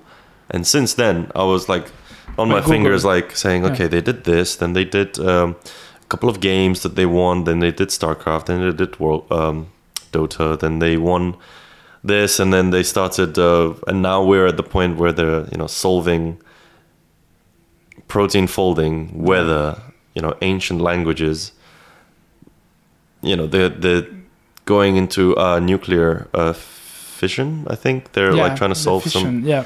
um, and I was like, wow, like even to me, when I've described the entire thing, I was like, oh my god, like actually crazy. It's actually I think- crazy. Okay, both of them are Google funded, both Boston Dynamics and DeepMind, but crazy, like the advancement has been like logarithmic. It's, it's so so. Um, like within ten years, they did that, right? Yeah. And wh- what's the next thing going to be like? What's the next thing going to be like for Boston Dynamics? Like, let's say they did funnel all that money back, like into Atlas. Like, what could be possible? This is, w- Yeah. such a scary thought. But I think it depends a lot on the domain. The the thing is DeepMind is doing machine learning and machine learning is at the stage where it's growing like the Moore's law, I think, like things double every six months or a year, something like this. They are in this phase where it's still growing, but then after some time you have like a, a step and it's kind of stabilized, it become very hard to get new things. So like probably hardware you still have something but it's become more and more Have you, do you Uh, think they've plateaued? Um, like, are we, do you think we're at the plateau, starting to plateau at the hardware level, and like maybe we'll see like okay, ten years of research with DeepMind, we'll start seeing like okay, this pretty like how many games of Go can you win, and maybe it won't be as impressive. or what? Yeah, I think at some point we will probably reach a, a plateau also in machine learning. What what will be the limiting factor then? Like, um, does it boil down to the hardware, to the compute power? Like, are they growing so fast because the compute power can keep up with? Well, it also could need. be. Um, I was also describing that, you know, the when they trained, I think it cost somewhere around 20 million to train just the, the electricity bill for the training of the Dota 2 uh, at one iteration was 20 mil. Um, and they have football pitches size like computers, like server rooms, and they have specialized hardware to do that. Um, it's not just like your average Yeah, computer; it's uh, compute units that are built for this. Maybe with um, the energy crisis that we will have, it will just be like financially impossible to train these models. yeah, it won't be feasible anymore. Won't be sustainable, not even for Google. Yeah, wow. maybe, yeah. Seems impossible, but maybe. You are listening to The X-OR. Human conversations at the frontier of technology. This is The X-OR. The X or The X-OR. The X-OR. The X-OR. X or Let me ask you another question. I feel like okay, I, another one of the staples of the show is at the end. Um, I like to remind people about the an interview question that I had that was amazing, and it was um, I don't know if you watched the previous podcast, and it was something along the lines of the interview question was in your field of your choice, like whatever uh, it'd be the one you're applying for. Um, what's the recent greatest thing that blew your mind? and you can't mention what's on the news right now. So back then, the interview question was, it's like you can't mention uh, the rocket landing of uh, SpaceX because that's exactly when it happened around the area. It's like what's what's the craziest thing that you thought no way this is possible? Um, and I've had some good answers before, so you guys are on a high. Uh, so in robotics, So, like something that I thought it was never gonna happen, and yet it happened. Yeah, Yeah, that's uh, what you're asking. right now Yeah. like right now what's what do you think is the greatest achievement that you just it's crazy to believe That we witnessed that has happened already. Or yeah you've seen you that you know of in your in your field it's like that's that's crazy let's say previous podcast um, um, joseph talked about the space webb telescope um, james webb telescope Right. that that's like that's the he's into space and physics um, that to him was just Mind blowing. blew blew his mind, um, and that's happening now. So, with that in mind, um, do you, can you come up with something that? Uh, I think for me it's the recent progress in AI, like the transformers, the AI art and things like this. That that's really for me change thing because you see that oh fuck it's something you think oh it's gonna be there in 10 20 years and then no no it's it's coming and like every year they make something better they double the size of the network and it's getting better and better so like it's something you really see that it's it's coming and it's coming really really fast um, so yeah that's something that um very I've, I mean, you've mentioned Stable Diffusion and uh, DALL-E, and I think there's one more that I'm missing. mid journey Midjourney. Um, like I follow a lot of artists in general, like that are not AI artists, but all of them just spamming those uh, AI generated art. Like I've tried it, and also uh, recently that when I had a startup idea, I was, you know, I in the beginning you want to generate some art, maybe get some concept artists to draw it for you, and I was like, Yeah. I was like, I don't have money for that. Let me go on Midjourney, and like, I, I actually got some really good results. That I was like typing it in, and for me, that was like, ah, I can do this. Like, I can actually show this to someone and say, here's my concept. Have you had something like that with you? You were saying you were playing with Stable Diffusion. Uh, did you generate something that you were like, wow? What was your inputs? I was mainly like the the thing I can see is like I used to play like figurine game, war games, or role playing games, thing like this, where you always use your mind and don't show really picture or thing just because you if you can't draw something there is no point. But now you can you can easily make your own game like instead of having just a yeah you can make your own game with nice illustration and things like this so i was actually like playing with uh, oh draw a dwarf uh, women and something like Oh, this right, or- like DOD, no um, yeah, right? yeah exactly Um, yeah, because a lot of that is based on narration and imagination, right? And you have to have a good um, dungeon master that is really good at. Yeah, but like describing if you it? want to create a board game, sometimes you don't want just you you want to have a nice picture somehow somewhere for the board game, and uh, let me see if I can find the. Hmm. I think it's a good response. I think, yeah, definitely everyone's been touched by it, everyone's seen it, and everyone's. A lot of people outside of the AI sphere, because I think they. The user interface has become quite easy and it's natural language based. So a lot of people just open the website, type it in. A lot of people who have never touched AI can now do so and they have experience. And a lot of people started like they'll do one thing, two things, and then then they're hooked and they they actually um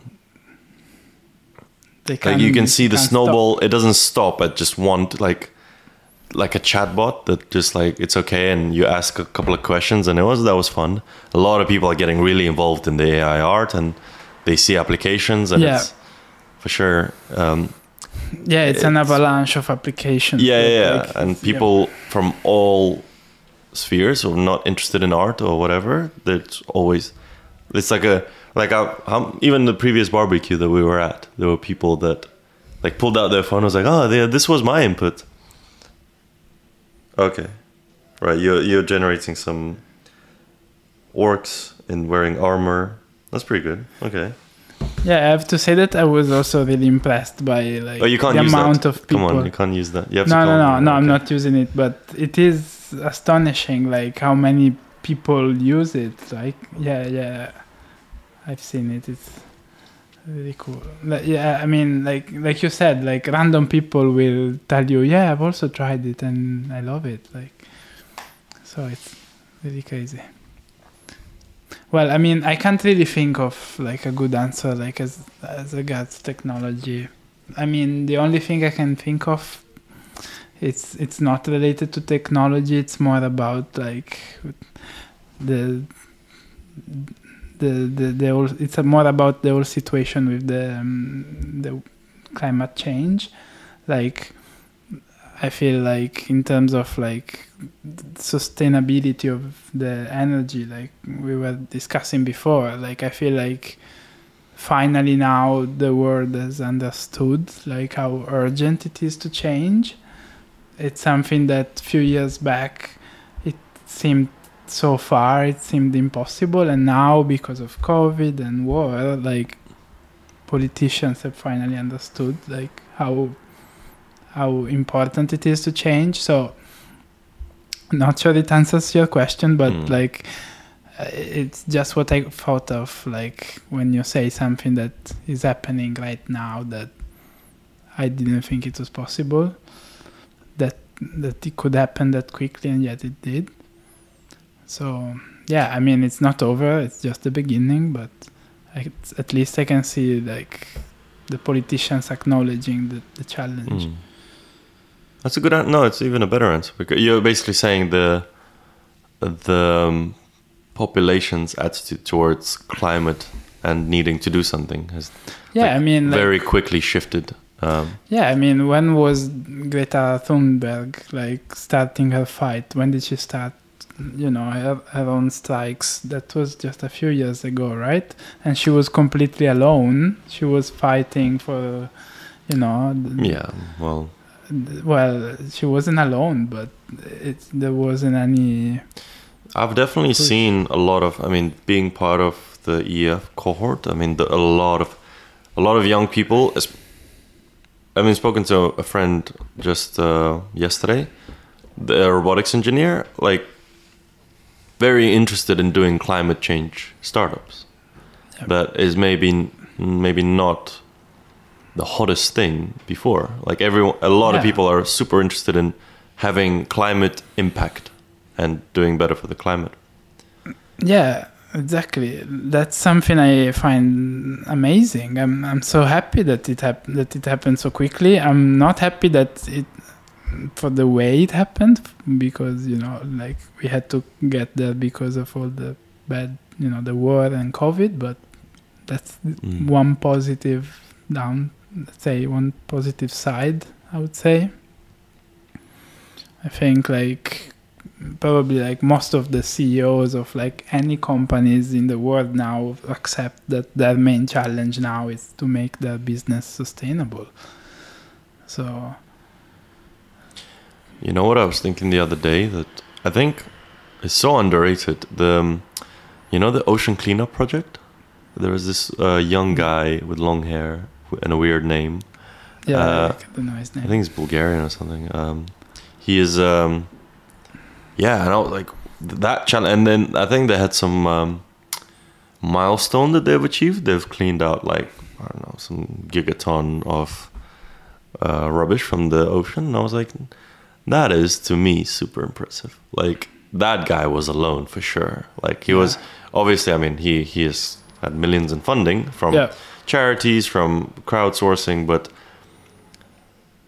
um, he's he's gone far in the past what, like ten years. Like just uh, from prototypes, from like just just uh, trials, from very manual labor. Now they're doing it such a big scale that it's just so impressive. Like yeah, they got traction. All these similar projects, they got a lot Yeah. more traction than they used to, right? So yeah, we have to hope it continues th- this way. That's a very powerful note. I think we'll end it there. I think it's been amazing. Thank you guys a lot. Let's do a let's do a triple Thank you for having us. Yeah. trifecta. and that's it. That's X-OR 0007. Thank you guys.